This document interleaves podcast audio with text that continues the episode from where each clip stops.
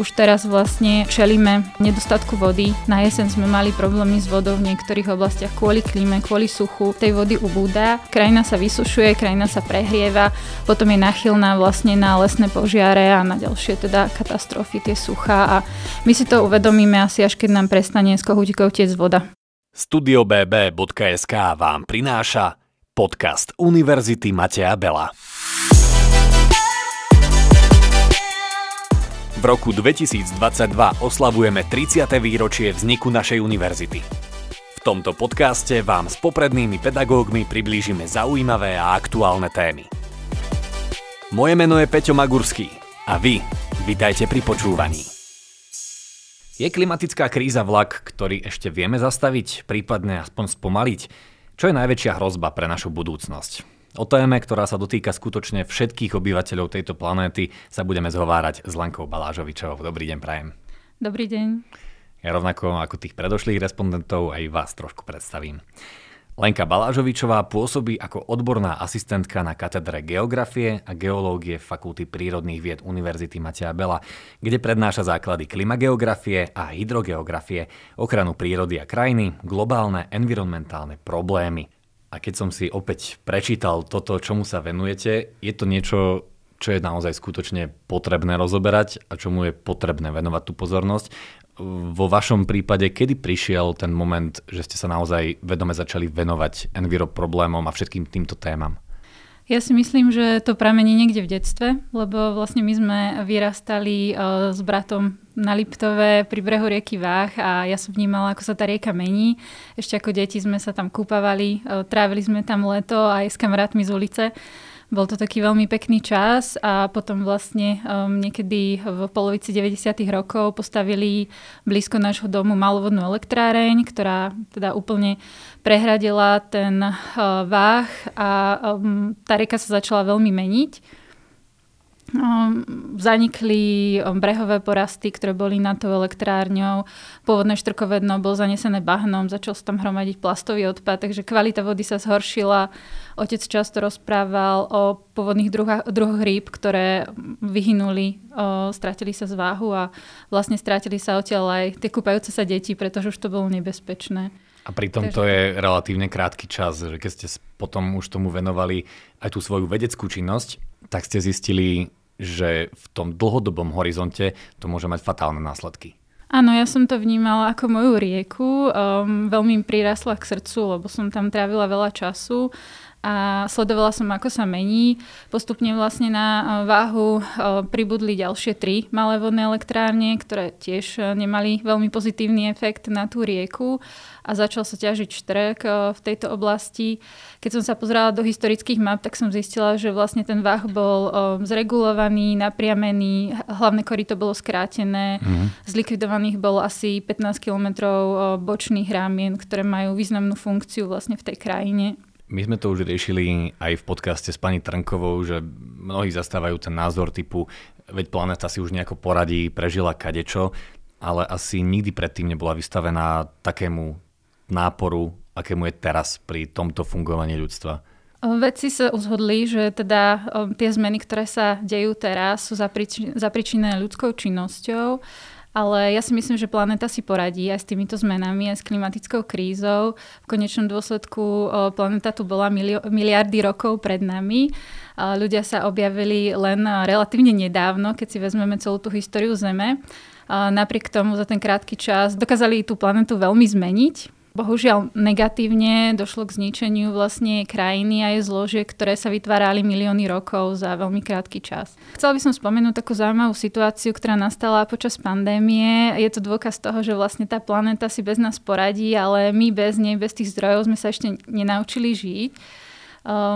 Mnohé krajiny prijali také vážne opatrenia, boli lockdowny, ľudia boli doma, ulice sa vyprázdnili, v podstate vyprázdnili sa pláže, vyprázdnili sa turistické centra a napríklad v Benátkach došlo k tomu, že tie kanály, ktoré obyčajne sú také šedivo-čierne, vlastne znečistené z toho turizmu, tak sa tam objavila taká čistá voda, prišli aj nejaké také morské organizmy. Miláno, ktoré patrí medzi mesta, kde je veľmi znečistený vzduch v rámci Európy, tak tam sa veľmi ten vzduch vyčistil.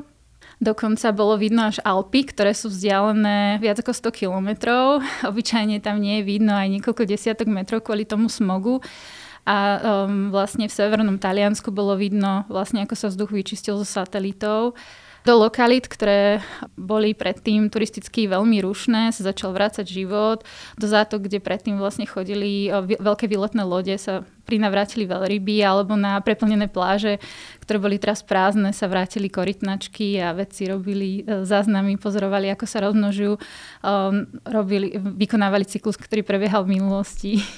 Všetko zlé je zase aj na niečo dobré, ale potom sú rôzne aj dlhodobé veci, ktoré evidujeme, a to sú suchá, Grónsko, rozsiahle požiare. Toto je ale nejaká vec, ktorá asi trvá už dlhšie a ktorú bude potrebné riešiť? Áno, určite sú to veľmi vážne dopady klimatickej zmeny, ktoré môžeme pozorovať. Vedci majú v súčasnosti veľa dát zo zemského povrchu, aj zo satelitov, aj z rôznych predikčných modelov, ktoré hovoria o tom, že vlastne môžeme očakávať, že takéto extrémy alebo takéto prejavy klimatickej zmeny sa budú zhoršovať. Je to vplyvom ľudskej činnosti, je na to konsenzus, hodli sa na tom popredné vedecké inštitúcie po celom svete. Takže o tom nie je pochýb. Takisto vieme, že vlastne ako nám narástla koncentrácia oxidu uhličitého v atmosfére, vlastne za tých 150 rokov asi o 50% vplyvom tej antropogénnej činnosti. A Zem sa nám oteplila v globále vlastne o 1 stupeň, čo nemusí znamenať veľa, ale tak lokálne, čo sa týka tých zmien, tak je to určite veľa, pretože tie prejavy už teraz môžeme sledovať a sú veľmi vážne. Taký príklad vlastne toho, že nielen teda tá ľudská antropogénna činnosť vplýva na to oteplovanie, ale aj tie prírodné procesy už ako keby začínajú do toho zapadať, lebo všetko je to taký komplikovaný systém, ten klimatický, aj prepojený vlastne s tými zemskými ekosystémami. Môžem uviesť permafrost. Tým, že sa otepluje, tak vlastne permafrost, to je vlastne trvalo zamrznutá pôda, sa nám topí. V permafroste je uskladnené veľké množstvo metánu. Ten metán sa nám uvoľňuje do atmosféry a bohužiaľ metán je niekoľkonásobne silnejší skleníkový plyn ako oxid uhličitý, teda má silnejší skleníkový efekt.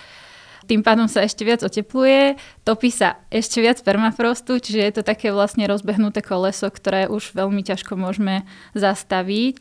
A už sú to vlastne tie prírodné procesy, ktoré boli spustené ako keby to antropogénnou činnosťou. Zaujímavým príkladom prejavu klimatickej krízy je Grónsko. Grónsko je obrovská masa pevniny, veľká zhruba 2 milióny kilometrov štvorcových a je pokrytá ľadom, ktorý dosahuje 3 kilometre. Keby sa tento ľad roztopil, tak by sa nám hladina svetových oceánov vlastne zvýšila o 7 metrov. Sa odhaduje, takže je to dosť veľké číslo a to Grónsko sa veľmi výrazne topí, sú to miliardy tón vlastne ľadu, ktoré každý rok vlastne z toho Grónska odchádzajú. Ale čo je zaujímavé, je ten súvis vlastne Grónska a požiarov v Severnej Amerike alebo aj inde na svete, pretože pri požiaroch a v roku 2020 boli veľmi výrazné požiare v Kalifornii a v Austrálii. Pri požiaroch sa do vzdušia uvoľňuje veľké množstvo jednak uhlíka, ktorý prispieva k oteplovaniu, ďalšiemu riziku, teda narastu sucha a požiarov. Ale do atmosféry sa uvoľňujú aj aerosolové častice. To sú vlastne také jemné prachové častice, ktoré potom tou atmosférou putujú a vedci zistili, že veľa z nich sa usadza vlastne v Grónsku. Takže ten sneh v letnom období mení farbu z bielej na tmavú. A toto prispieva k ďalšiemu topeniu sa ľadu, pretože keď máte biely povrch, tak vlastne z neho sa vám odráža to slnečné žiarenie, zhruba 90-95% slnečného žiarenia sa odrazí, ale keď nám ten povrch tmavne, tak sa viac toho slnečného žiarenia pohltí a tým pádom vlastne ten povrch vyžaruje také tepelné žiarenie do tej okolitej atmosféry, ktoré potom otepluje vlastne to samotné Grónsko a toto ešte vlastne výraznejšie prispieva k tomu topeniu sa ľadu. Takže toto je taký veľmi zaujímavý fenomén. Existuje aj taký projekt, ktorý je financovaný z verejných zdrojov, ktorý sleduje vlastne farbu snehu v Grónsku v súvislosti s topením sa ľadu. Takže... A vy ste povedali, že keby sa Grónsko roztopilo, ale reálne ono sa topí. Môže sa to ešte zastaviť? Môže sa všetko stať, ak by sme nejak radikálne zakročili k ochrane klímy. Ale momentálne tie procesy jednak antropogénne a jednak prírodné nenasvedčujú tomu, že by sa vlastne prestalo Grónsko roztápať. A ešte jeden taký faktor tam vstupuje a to je vlastne teplotný gradient, keď idete vlastne hore atmosférou, tak vlastne vám teplota klesá o nejaký gradient a tým, že vlastne to Grónsko sa roztápa, tak vlastne klesá tam nadmorská výška toho ľadu. Čiže v určitom bode vlastne môže dojsť, že sa dosiahne nejaký tipping point a vlastne to Grónsko sa nám roztopí naraz. Takže uvidíme, čo sa bude diať. Poďme z tej celej planéty k nám na maličké Slovensko. Dotýka sa klimatická kríza aj Slovenska, kde sa nám netopia ľadovce, kde možno nevidujeme také tie požiare sucha, ale pravdepodobne sa nás v niečom dotýka. Určite áno, dotýka sa každého jedného z nás. My možno vnímame tak dištančne tie arktické zmeny alebo to Grónsko, ktoré sa topí, nejaké ľadové medvede, prípada nám to také abstraktné. My máme to šťastie, že žijeme na Slovensku, že nie sme niekde pri mori, nie sme ohrození. Áno. A že nie sme ohrození ešte trebárs tým, že sa z nás stanú klimatickí utečenci, aj keď to v budúcnosti nevylučujem, ak budeme pokračovať v tom správaní, aké máme momentálne v súčasnosti k našej krajine. A v akom horizonte budeme my príjmať klimatických utečencov?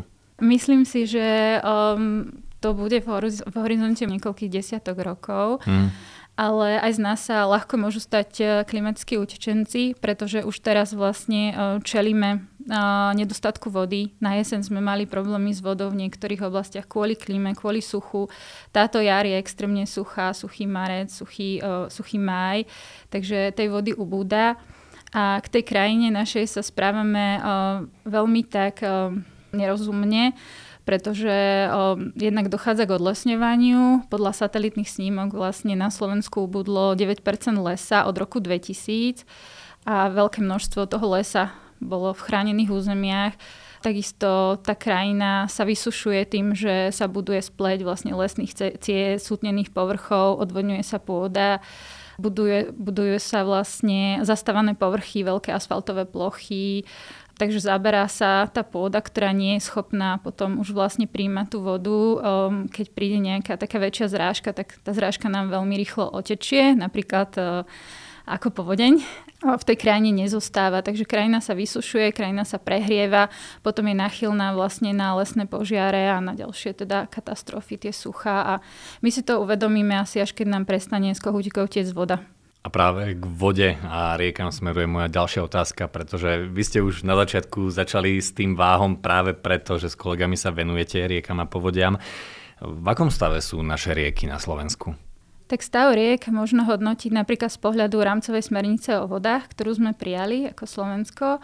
A podľa tejto rámcovej smernice o vodách máme skoro polovicu riek v zlom ekologickom stave, alebo polovica riek nespĺňa dobrý ekologický stav a pritom by naše rieky mali smerovať k tomu, aby tento dobrý ekologický stav splnili. Vo veľkej miere sú tieto rieky zregulované, napriamené, došlo tam k strate konektivity rieky s riečnou nivou, ktorá keby fungovala táto konektivita, tak by tá riečna niva mohla fungovať ako taký rezervoár vody. Napríklad v čase povodne by bola schopná nejakú časť tej vody absorbovať a vlastne by stlmila ako keby tú škodu, ktorá povodeň napácha a v čase sucha zase by tá níva, ktorá by bola nasiaknutá vodou, slúžila ako zdroj vlahy pre okolitú krajinu. Z hľadiska klímy by mala veľmi silný ochladzovací účinok. Keď si predstavíte nejaký tok, ktorý je v nejakej obci alebo v meste vlastne vyregulovaný, vybetonovaný, bez brehových porastov, tak ten tok má v podstate minimálny ochladzovací účinok. My máme to šťastie, že vlastne naša fakulta je umiestnená v povodí Tajovského potoka. Je to ešte povodie, ktoré je z veľkej časti zalesnené a vlastne aj ten samotný tok, ktorý preteká cez sídlisko popod našu fakultu, je ešte prirodzený, sú tam zachované vlastne tie prírodné procesy, rieka eroduje, transportuje, akumuluje ten materiál, čiže takýmto spôsobom vlastne si vybíja tú svoju energiu a je lemovaná nádhernými brehovými porastami. V lete slúži ako oáza, kde oddychujú ľudia, ktorí už treba nevydržia kvôli teplu v panelákoch, tak vlastne idú si sadnú na lavičku k tomu potoku. Deti sa tam člapkajú a ozaj je to veľká pridaná hodnota. Ja si myslím, že budovanie práve takýchto potokov s brehovými porastami, ich obnova, vlastne prinavracanie ich do miest, do krajiny je riešením takej lokálnej klimatickej krízy, pretože veľmi výrazne nám pomôže počas tých vln horúča, o ktoré nás čakajú. Budovanie potokov je ale taká vec, že človek, keď si povie prispejem k tomu, tak nevybuduje potok, ale pri všetkom platí, že keď chceme niečomu pomôcť, tak musíme začať sami od seba. Vie každý začať aj sám od seba v tomto smere nejako?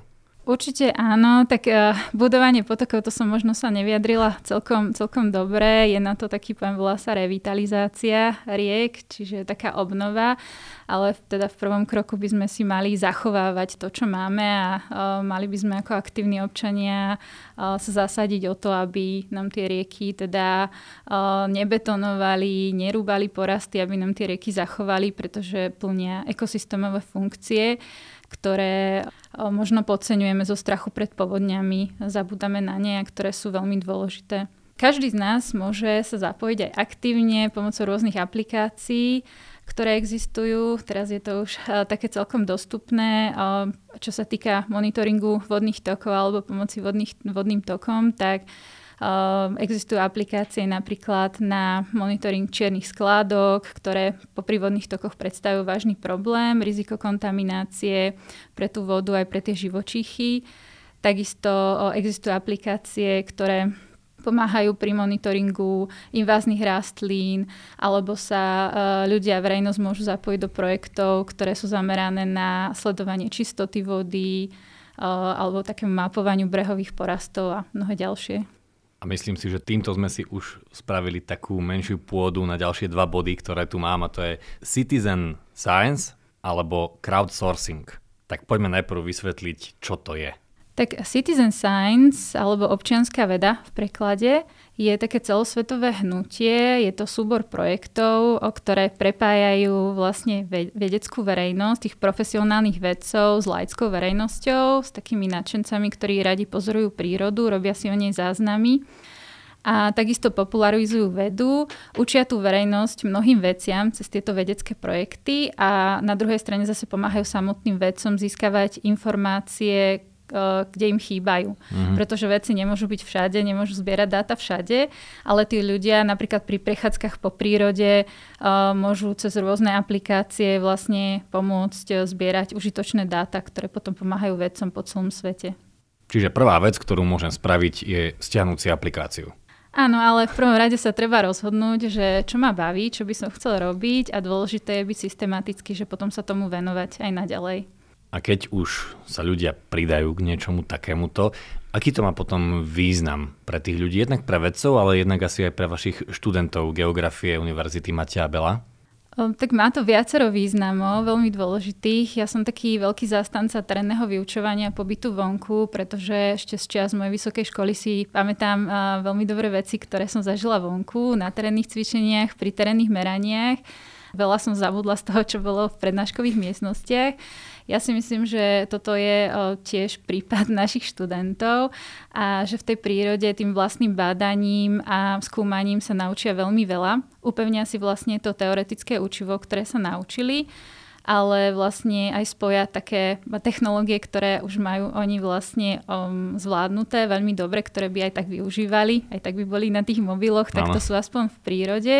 Robia niečo užitočné, dôležité, že v tom vidia zmysel. Naučia sa aj analyzovať dáta, ktoré potom vlastne, ktoré zbierali a ktoré potom všelijak spracovávajú, vyhodnocujú, takže je to iné, ako keď ja im dám nejaké hotové dáta, ktoré sme zbierali my s kolegami alebo ktoré niekde stiahnem z internetu. internetu, ako keď si tie dáta vlastne vyhodnotia oni, tie svoje vlastné. No a čo je veľmi dôležité, okrem toho, že teda pomáhajú svojmu zdraviu a trávia čas v prírode, na čerstvom vzduchu, tak je, že si vlastne vytvárajú vzťah k tej prírode, obnovujú si ten vzťah vlastne k tomu prírodnému prostrediu, k tej krajine, pretože ten vzťah ako keby sa vytráca. Čoraz viac sme v takom umelom svete obklopení tými technológiami, málo času trávime vo vonkajšom prostredí a vlastne potom prestávame aj vnímať tie zmeny, ktoré sa dejú v krajine, a ak sa aj niečo vlastne udeje, tak sme voči tomu možno aj ľahostajní, lebo jednak to možno nerozumieme a jednak nemáme k tej krajine vytvorený vzťah. Takže je to iné, keď má človek vzťah. Takže je to taká cesta, ako z nich vytvorí takých aktívnych občanov. A akýkoľvek aktívni občania, ktorí sa do toho už teda zapoja, reálne môžu pomôcť aj profesionálnym vedcom? Vedci čerpajú informácie aj z týchto aplikácií? Určite áno, samotní vedci vlastne vyvíjajú tieto aplikácie. Jedna taká oblasť je sneh a dáta o snehu, pretože čo sa týka napríklad Slovenska, tak máme pomerne hustú sieť staníc, ktoré sú v tých nižších až stredných nadmorských výškach, ale v tých vyšších nadmorských výškach tie dáta nemáme a z hľadiska napríklad počítania zásob vody, povodí, hej, keď odhadujeme nejakú trebárs, či nejaké topenie sa snehu sa prejaví na nejakej povodni alebo z rôznych hľadisk, aj z hľadiska bezpečnosti lavín a tak ďalej, je dôležité vlastne túto snehovú pokrývku poznať. Aj z hľadiska klímy, lebo vlastne zistili sme nejaké trendy, že tá snehová pokrývka sa nám mení.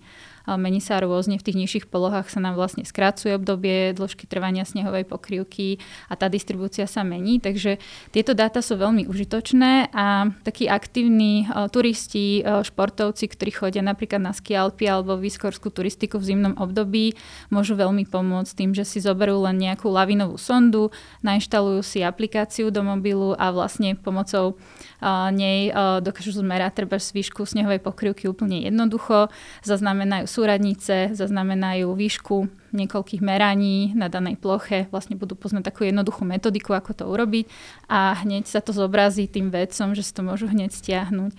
Tieto iniciatívy začali v Amerike, ale už sú vlastne celosvetovo rozšírené. Alebo existuje projekt v pohorí Sierra Nevada, kde vedci vlastne potrebovali, aby ľudia fotili snehové vločky, rozdali vlastne v rámci toho regiónu ľuďom, ktorí sa chceli zapojiť, také zväčšovacie šošovky, ktoré si pripevnili na mobily a pomocou nich vlastne zaznamenávali snehové vločky, ich tvár, kedy padali a všetky tieto informácie vlastne spojili do takej klimatickej štúdie. A potom som čítala taký vedecký článok, kde sa vedci vyjadrili, že vlastne tieto dáta im veľmi pomohli, pretože keď ich ešte doplnili do tých svojich klimatologických modelov, tak sa vlastne zahustili tie dáta a tie výstupy z modelov boli kvalitnejšie. Tí študenti sú už obklopení informáciami oveľa viac, ako v podstate sme boli aj my, ako ste boli vy, pretože dnes je tých rozhovorov, podcastov, článkov o klimatickej kríze a všetkých týchto témach pomerne dosť. Cítite, že tí študenti už tieto problémy vnímajú trošku inak a dávajú im dostatočnú váhu? Ja si myslím, že je to také individuálne, že tí študenti vlastne inak pristupujú k veciam, ktoré si zažili a ktoré poznajú a ako proste k niečomu, čo jednoducho nejakým spôsobom vidia tak dištančne. Myslím, že keď sme o tom diskutovali, tak vlastne oni vedia o týchto problémoch, len už cítia možno takú frustráciu z toho, že sa na nich valí veľa takých veľmi negatívnych správ. Klimatická kríza, je to veľmi zlé, proste situácia sa zhoršuje. Od roku 2000 myslím, že sme mali 19 najteplejších rokov v histórii meraní, takže už to vidia tak, že s tým nemôžu nič robiť, ale dôležité je im ukázať to, že vlastne každý jeden z nich má veľkú váhu na tom, čo sa bude diať. Každý má nejakú hodnotu, každý z nás vlastne vytvára nejakú tú ekologickú stopu na tejto planete, využíva nejaké zdroje a tými rozhodnutiami, ktoré tí študenti budú robiť vo svojom živote, tak vlastne môžu veľa ovplyvniť, pretože tých rozhodnutí v konečnom dôsledku za ten život urobia veľmi veľa.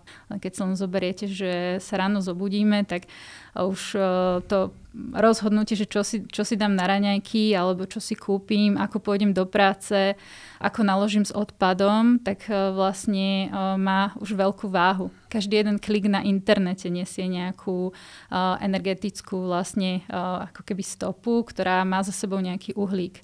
Takže toto možno im treba tak povedať. Ja s nimi počítam aj ich vlastnú uhlíkovú stopu, kde si uvedomia, že aký dopad má ich činnosť vlastne na tú planetu a čo môžu robiť. Vytvárame si také akčné plány a dokonca oni si aj vytvárajú že nejaké záväzky, že do budúceho roka, že koľko toho uhlíka zredukujú a že čo teda spravia. Wow. A kde si to človek môže nájsť a vypočítať si svoju uhlíkovú stopu? Sú na to mnohé kalkulačky uhlíkové, stačí si nahodiť do Google vlastne uhlíková kalkulačka, carbon calculator, rôzne organizácie majú rôzne metódy. Okrem uhlíkových kalkulačiek existujú aj kalkulačky vodnej stopy, lebo každý ten produkt, každé to jedlo má za sebou aj nejakú vodnú stopu, čiže môžeme sa na to aj z tohto hľadiska pozrieť. Alebo dá sa taká komplexná ekologická stopa vyrátať. Wow, na to sa určite pozriem po tomto rozhovore. Ak by sme to mali ale nejako sumarizovať, povedali ste, každý zanechávať tú nejakú ekologickú stopu. Aké by bolo to hlavné a spoločné posolstvo, ktoré patrí naozaj všetkým, či mladej generácii, či tej strednej, každému obyvateľovi tejto planéty? Tak všetci tu žijeme spolu na tejto planéte. Máme len jednu k dispozícii. Tá planéta si poradí bez nás, ale my si bez nej neporadíme, takže musíme veľmi rozumne konať, aby sme si tie zdroje dokázali podeliť. K dnešnému dňu je nás okolo 7,95 miliardy a populácia stále rastie, stále pribúdajú noví jedinci, ktorí každý z nich má nejaké požiadavky na prírodné zdroje, na ovzdušie, vodu, pôdu, na nerastné suroviny, na všetko, čo bude k životu potrebovať. Takže musíme sa v prvom rade uskromniť a začať nejak tak rozmýšľať rozumnejšie o využívaní tých zdrojov, aby boli teda dostupné pre tie ďalšie generácie, lebo určite nechceme, aby naša populácia vyhynula. Lenka Balážovičová bola ďalšou hostkou v UMB podcaste. Ja ďakujem veľmi pekne, že ste si našli čas a takto nám ponúkli všetky tieto dôležité informácie. Ďakujem aj ja za pozvanie.